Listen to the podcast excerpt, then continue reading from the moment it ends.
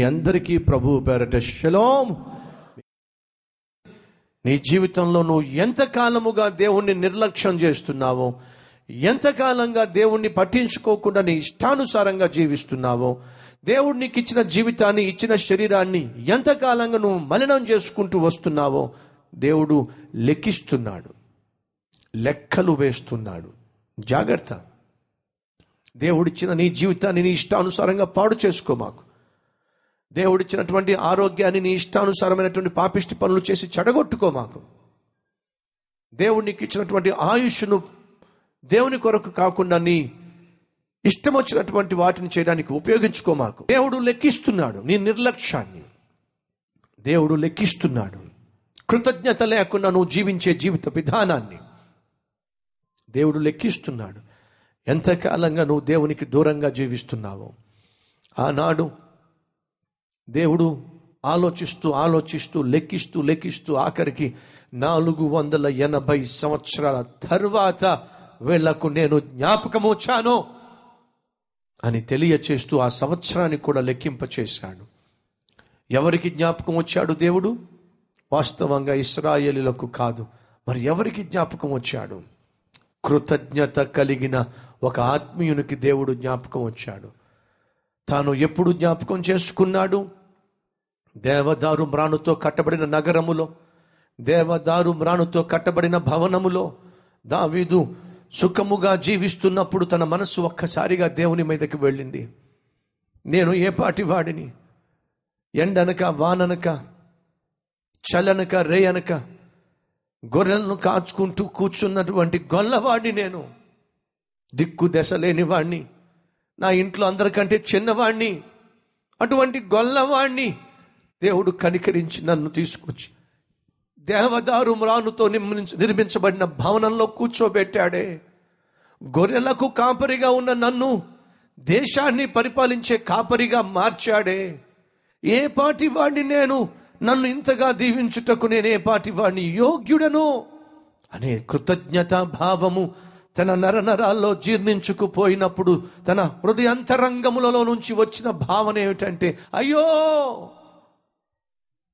ఐగుప్తులో నుంచి నా ప్రజలు దేవుని చేత విడిపించబడి నడిపించబడి పోషించబడి వాగ్దాన భూమిని స్వతంత్రించుకున్నారు. బాగుంది ఇప్పుడు మేము అన్ని విధాలుగా స్థిరపరచబడి దేశముగా ఏర్పరచబడి భవనములను నగరములను నిర్మించుకున్నాం. కానీ మా దేవుణ్ణి మాత్రము ఆయన మందస్సము మాత్రము ఊరి బయటే వదిలేశామే. ఎంత అన్యాయము చేశాం మేము అనేటటువంటి భావన కృతజ్ఞత కలిగినటువంటి దావీదులో వచ్చిన ఆలోచన దేవుని కొరకు ఒక మందిరము కట్టాలి. ఏ? ఈ ఆలోచన ఎందుకని సౌలుకు రాలా? సౌలు కృతజ్ఞత గలవాడు కాదు. అంతకు ముందు ఉన్నటువంటి న్యాయాధిపతులకు ఎందుకు రాలా? న్యాయాధిపతులు పరిపాలించు రోజులలో ప్రతి వాడు తన తన ఇష్టానుసారంగా జీవించాడు. కారణము న్యాయాధిపతులు కూడా అలాగే జీవించారు. అప్పటికి కూడా ఎవరికి ఆలోచన రాలా? అంతకుముందు చాలామంది పరిపాలన చేశారు కానీ దేవుని గురించి దేవుని మందసము గురించి ఎవరు ఆలోచించలా? ఎన్ని సంవత్సరాలు గడిచిపోయినాయట? నాలుగు వందల ఎనభై సంవత్సరాలు. ఏ రీతిగా గడిచిపోయినాయట? దేవుని పట్ల కృతజ్ఞత లేని భావముతోనే గడిచిపోయినాయి. సహోదర సహోదరి అడుగుతున్నాను దేవుని పట్ల కృతజ్ఞత భావము నీవు కలిగి ఉన్నావా? ఉద్యోగం లేక అల్లాడిపోతున్న రోజుల్లో ప్రార్థన చేశావు. ప్రభు కనికరించి ఉద్యోగం ఇచ్చాడు. మర్చిపోయావా దేవుణ్ణి? వ్యాపారంలో నష్టాలు పాలైపోయి కష్టాలు పాలైపోయి అప్పుల పాలైపోయి అల్లాడిపోతున్న నిన్ను దేవుడు కనికరించి లేవనెత్తాడు. మర్చిపోయావా? అలా నిన్ను లేవనెత్తిన దేవుణ్ణి? మహాపరిశుద్ధుడు అయిన ప్రేమ కలిగిన తండ్రి నాలుగు వందల ఎనభై సంవత్సరాలు మీరు లెక్కించారు. మీ మందస్సము గురించి ఏ ఒక్కరూ ఆలోచించలా. కానీ మిమ్మల్ని బహుగా ప్రేమించి తన స్థితి ఏమిటో గ్రహించిన ఒక దావీదు మాత్రమే మందిరము గురించి ఆలోచించగలిగాడు. కృతజ్ఞత భావము కలవారే నిన్ను గురించి ఆలోచించగలరు నిన్ను ప్రేమించేవారే నీ మందిరము గురించి తలంచగలరు. తండ్రి దావీదు కలిగి ఉన్న మనసు మాకును దయచేయండి.